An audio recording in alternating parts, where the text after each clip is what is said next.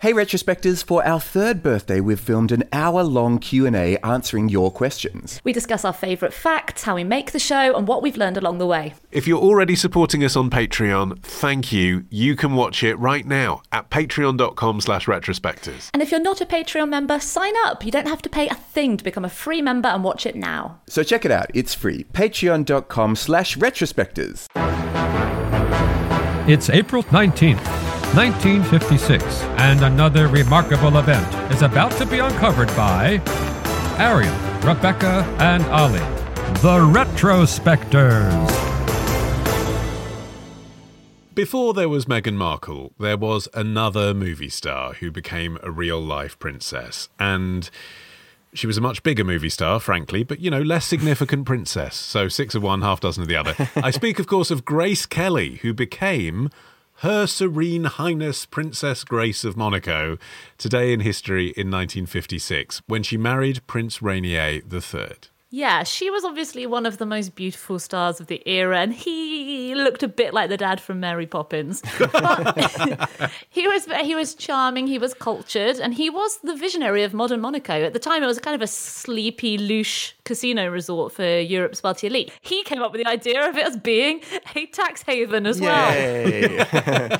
and so this day was actually the culmination of eight days of celebrations uh, and a two-day wedding. Uh, the ceremony ceremony, which was held at St. Nicholas Cathedral, was attended by 600 guests, including Ava Gardner, Cary Grant, and Gloria Swanson. During the wedding breakfast, by the way, guests were treated to lobster, caviar, and then this six tier wedding cake uh, by the Hotel de Paris pastry chefs, from which two live turtle doves were released after Rainier sliced through it with a sword. And I was like, that could have gone so disastrously Ooh, so wrong. bad. like, you do not want to be in the room when the prince accidentally cuts off the head of the ceremonial dove. The whole thing was being filmed by MGM, Grace Kelly's studio, uh, and was billed like everywhere as the wedding of the century. Mm. Although, of course, as regular listeners know, that was yet to come when Princess Anne married Mark Philip. um, Grace herself called it the carnival of the century, though, which I think hints at her kind of dual personality mm. here. She is a big star. She likes being a big star. She likes being the center of attention. She's legendarily beautiful. She is getting married on television to a prince. And yet there's just something of a sense that maybe on some level she doesn't want to be there. People now commenting on the footage from Pathé News on YouTube are all, are all basically saying, no, it's not sadness. She doesn't look sad. she's very serious because she's a staunch Catholic. Or, you know, I was I looked sad on my wedding day, but I, I love the man I was marrying. It's like, why do you keep justifying that she does look a bit unhappy? yeah. She does. yeah, well, a big part of that came from the extreme scrutiny that every single moment was under, particularly because it was being filmed by MGM, which was not something that she wanted. She needed to be released from her contract early. This was in the days when stars were still, you know, tied to studio contracts. And it had been made very clear to her, and she had agreed that she could not juggle her career as a movie star with being a princess. She uh, was going to renounce her movie career. She had already made her last film, High Society, in which you can see her gigantic Cartier diamond engagement ring on her finger in character. And in exchange for releasing her early, obviously would have been bad publicity for MGM to hold this future princess hostage, she had had to agree that they would film the ceremony and it would be broadcast live. In return, as well, they did make her her wedding dress. The MGM costume designer Helen Rose worked with 36 seamstresses for six weeks on the gown. It is great when you look at it. It, it is looks fantastic. It's in my top 10 gowns, yeah. easy. it, it, would look great on you. It includes 274 meters of lace and 91 meters of silk. I mean, it's a miracle that she could walk in it. I'm thinking, how can one human woman carry like 300 meters worth of material? But I think that that's part of why she probably wasn't enjoying herself, as as well as all of the scrutiny, as well as all of like the weirdness of how her life must have been set to change from this moment, and she would have known it. But Rainier once told his biographer Jeffrey Robinson, "It wasn't fun, and in the middle of the turmoil, Grace kept saying maybe we should run off to a small chapel somewhere in the mountains and finish getting married there." He said, "I wish we had, because there was no way either she or I could really enjoy what was happening," which really does fly in the face of everything you imagine people would want when they think about the idea of maybe marrying into the royal family and enjoying all of the pomp and the ceremony, particularly of the wedding day. Like it's the wedding day that people are fixated on, not the happily ever after. Mm. I think that seems sort of like the domestic bit that's likely to go wrong.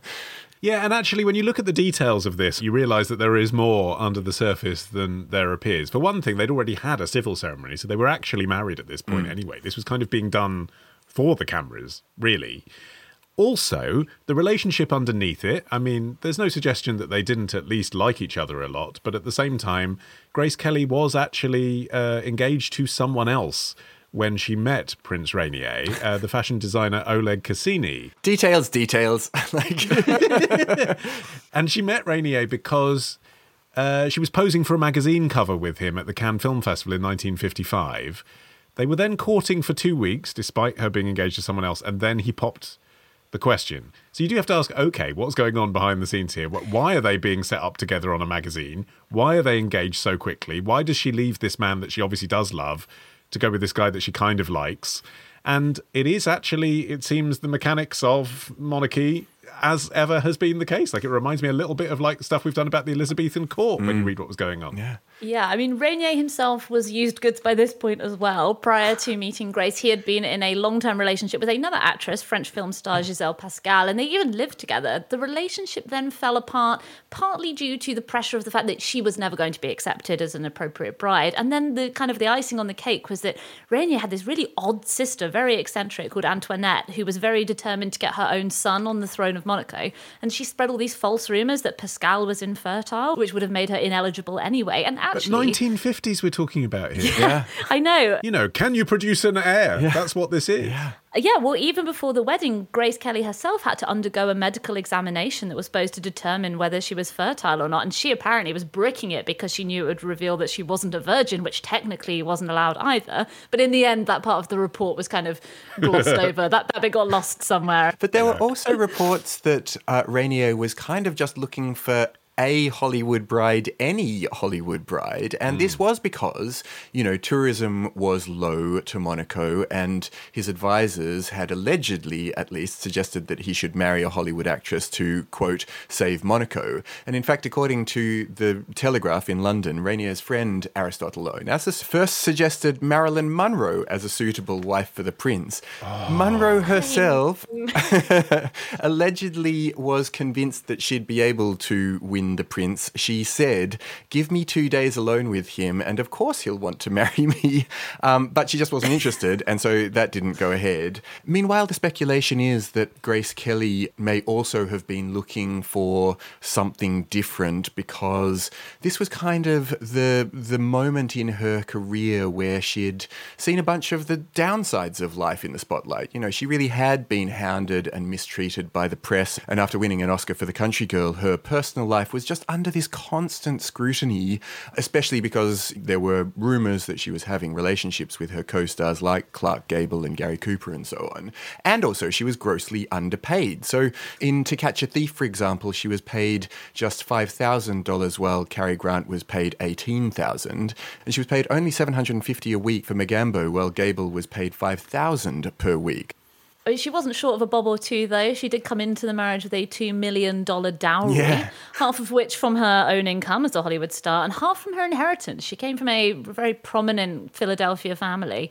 And crucially, as well, they were a Catholic family. And she was, well, she's described as a devout Catholic, but I mean, she had a pretty exciting dating history. Apparently, one of her conquests was the Shah of Iran. So she obviously had a certain fascination for royal families. Apparently, what Onassis had told the prince was, quote, the right bride could do for Monaco's tourism what the coronation of Queen Elizabeth did for Great Britain. this is only three years after the coronation, so I wonder if, in a way, I mean, she's an actress. Maybe that austere face that she's pulling in the wedding video is a bit like, I'm going to be the queen now, you know, hmm. I'm going to channel what we've all just seen. And underneath all of that, the very right of the very right of the prince to be the prince at all, because Monaco's independence agreement with France did rule that Monaco would revert to French control if the Grimaldi royal family failed to produce an heir. Wow. So I mean, you know, stakes are actually quite high. He did seem like, in some ways, a decent husband. He doesn't seem like the worst of people that you could possibly be married to in the, you know, sort of pantheon of princes. Um, and by the time she died, tragically at the age of 52, when her car fell off a mountain road, he really did seem very, very affected by her death. You know, there, there was a form of love in this relationship. They did appear to love each other. And in a way, you know, the tragic circumstances of her premature death did cement her as this romantic heroine, you know, in the legacy of Monaco's history. Nowhere is that more captured than in the glamour of this wedding day that did grip the world, you know, 30 million people tuning in. Everyone would have been totally smashed on the cocktail that was made in the couple's honour, the Princess cocktail, which was equal parts bourbon, grenadine, and fresh cream. Just the most vomitous uh, possible combination. Stomach pumps are also tax free in Monte Carlo. Tomorrow. He was like, actually, I think I might just turn around and get out of here as soon as I can. Ditch the ads and get a Sunday episode when you join Club Retrospectors. Subscribe now on Apple Podcasts. Part of the ACAST Creator Network.